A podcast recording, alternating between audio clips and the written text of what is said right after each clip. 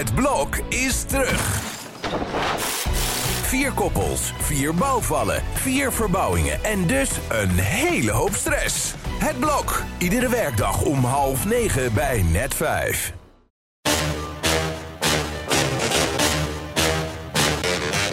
Dit is Trick Privé. De dagelijkse showbiz-update met Evert Santegoeds en Jordi Versteegden. Op Privé Day. En dan gaan we het natuurlijk hebben over het blad met een onthullend verhaal op de cover. Maar ja, Evert, nu ik jou dan toevallig toch spreek, kunnen wij het even hebben over Gordon. Want um, wat een ochtend moet dit voor jou zijn. Ja, nou, het valt dat ik heb nog steeds niks gehoord natuurlijk. Behalve dat, dat we Koldeweijer hebben, anders had ik nog steeds niks gehoord. Oh. Ja, hij gaat met de les lezen, maar dat doet hij dan via het meest omstreden nieuwskanaal wat we in Nederland hebben. Dat vind ik dan ook wel weer geestig. Dat je, ik werd vannacht, had ik een appje gekregen, die natuurlijk niet gelezen, pas vanochtend, dat er een persverklaring aan zat te komen van Gordon. Ja. Maar ja, wist, ik denk dat is dat als een advocaat eindelijk of zo, want... Uh, dat, dat, dat, dat doet hij dan gewoon via zijn vriendin Koldeweijer. En uh, ja, wat ik daar allemaal lees, dat zijn de teksten van een waanzinnige volgens mij. Vol tegenstrijdigheden, ja. Want justitie neemt het hoog op. En even later, ja, ik hoop dat ze het serieus nemen. Ja, of ze nemen het hoog op, of, of, of hij hoopt dat ze het serieus nemen. Maar ja, ja hij is drie uur huilend op een politiebureau gezeten te hebben om aangifte te doen tegen mij.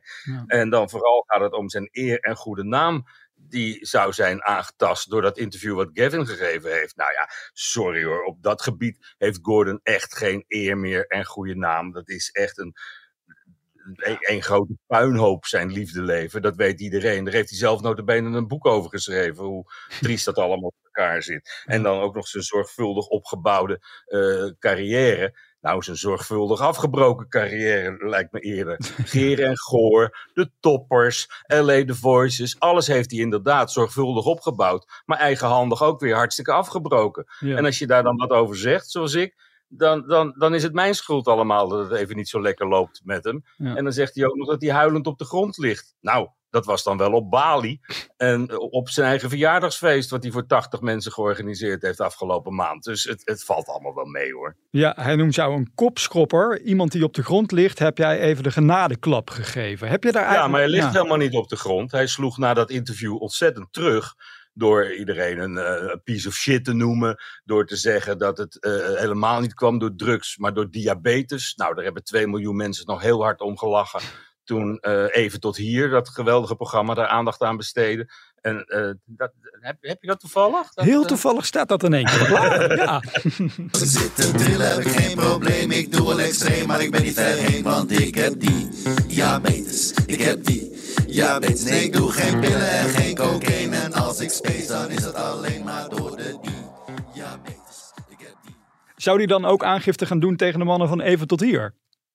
Ja, wie weet. Hij is tot alles in staat volgens mij. Maar ja. ik moet zeggen dat die, deze reactie, dat het diabetes was... Daarna kwamen pas de appjes van Gavin. Nou, mij appte die wat anders. Dat het gewoon over coke ging. Dus ja, dat was ook gewoon een reactie waarin hij nog gewoon gereageerd heeft. Dus ja, ik, ik, ik weet het niet. Hij heeft uh, de afgelopen tijd inderdaad zich teruggetrokken van Instagram.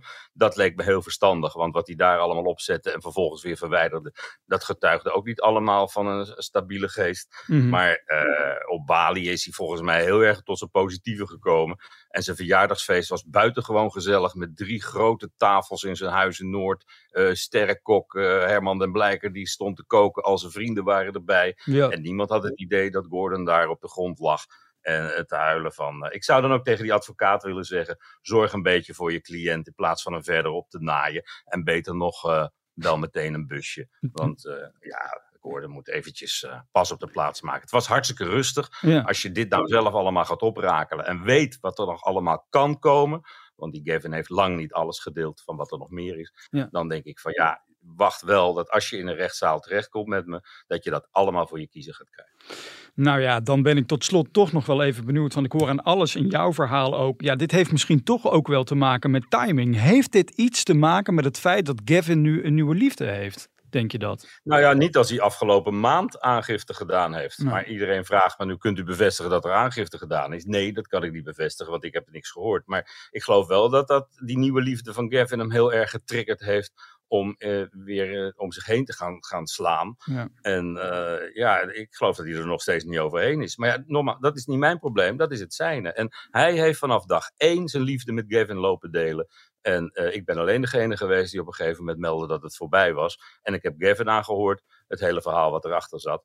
En dat is het verhaal van Gavin geweest, wat gestaafd werd met uh, heel veel bewijs. Mm-hmm. En wat heel evenwichtig klonk, in tegenstelling tot het uh, geraaskal van uh, Gordon op dit punt. Dus tot slot nergens spijt van? Nee, ja, straks zit de brommen wel, maar het is... Uh, ja. Zo ver zijn we nog niet. We wachten dat allemaal uh, af, Evert. Ja, we gaan naar uh, Thijs Römer. Ja, we blijven in rechtszaken hangen, maar dit was toch wel een hele bizarre gisteren. Hè? Hoe heb jij dat beleefd?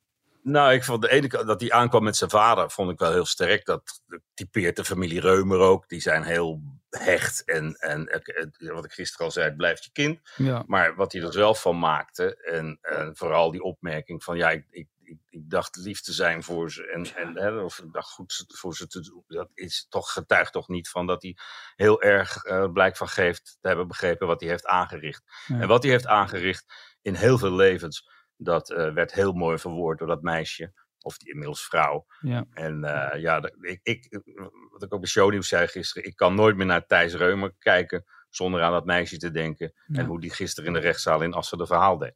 Dapper hè, van Nena, zo uh, heet zij. Ja, tweehonderdveertig uur taakstraf. Uiteindelijk vind jij dat genoeg voor dit?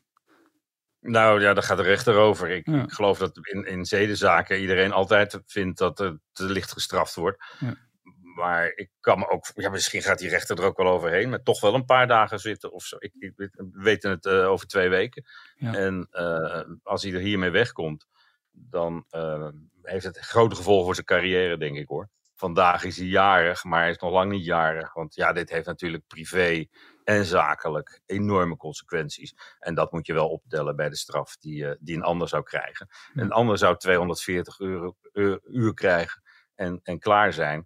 Maar ja, Thijs is voor het oog van de hele natie uh, uh, uh, te, uh, straks veroordeeld, ja. waarschijnlijk. En uh, voor hem heeft dat heel veel extra gevolgen. acht augustus dus inderdaad, om één uur dan uh, volgt die uitspraak. Nou ja, wie zich deze week ook heeft moeten melden, ja we gaan nog ja, even door. Is niet normaal. Is ja. Dirk Zeelenberg, ik pak hem er even bij, de cover van de privé. Want ja, die staat deze week in het teken van de vechtscheiding van Dirk Zeelenberg. Ja, die heeft van de week zijn ex-vrouw teruggezien. Na anderhalf jaar bijna, anderhalf jaar nadat de trouwambtenaar bekend maakte te gaan scheiden, is die zaak nog lang niet geregeld. En dat is een vrij bloedige scheiding. Over niets lijken de twee het eens te kunnen worden. En wat olie op het vuur gege- gegooid heeft, is dat hij een nieuwe liefde heeft, waar hij compleet voor gaat. Mm-hmm. Zonder eigenlijk eerst af te rekenen met, uh, met, met zijn ex-vrouw. Dus uh, ja, het is een verhaal wat in mijn ogen wel een ander licht werpt op die gezellige krullenbol. Uh, die nogal geva- populair is als trouwambtenaar, maar die van zijn eigen privéleven ook een grotere puinhoop maakt dan uh, de buitenwereld tot nu toe heeft geweten. En het is een vrij gedetailleerd verhaal waar Frank Waals heel hard aan gewerkt heeft, waar Dirk commentaar op geeft en wat uh, maar weer eens aangeeft dat het uh, niet alles altijd uh, roze geur en maneschijn is. Ook niet achter de gevels van de mooie huizen in Amsterdam-Zuid. En dat allemaal te lezen in de privé, want we vergeten het bijna, maar het is vandaag gewoon privé day. Dus uh, hollen naar de winkel, zeg ik. Ja, voor jou, Evert, heel veel sterkte vandaag, want ik verwacht dat jij wel wat telefoontjes zal krijgen van, van diverse... Ja, maar ja, nogmaals, ik kan er niks over zeggen, zodra ik, zolang ik officieel niks weet. Ja. En ja, vraag maar aan Marco Morsato hoe traag uh, juridische molens uh, draaien. Ja. En uh, ik, ik wacht het wel af. En veel meer dan dat kan je niet doen. Wij spreken elkaar morgen om twaalf uur weer, Evert. Tot dan. Ik hoop het.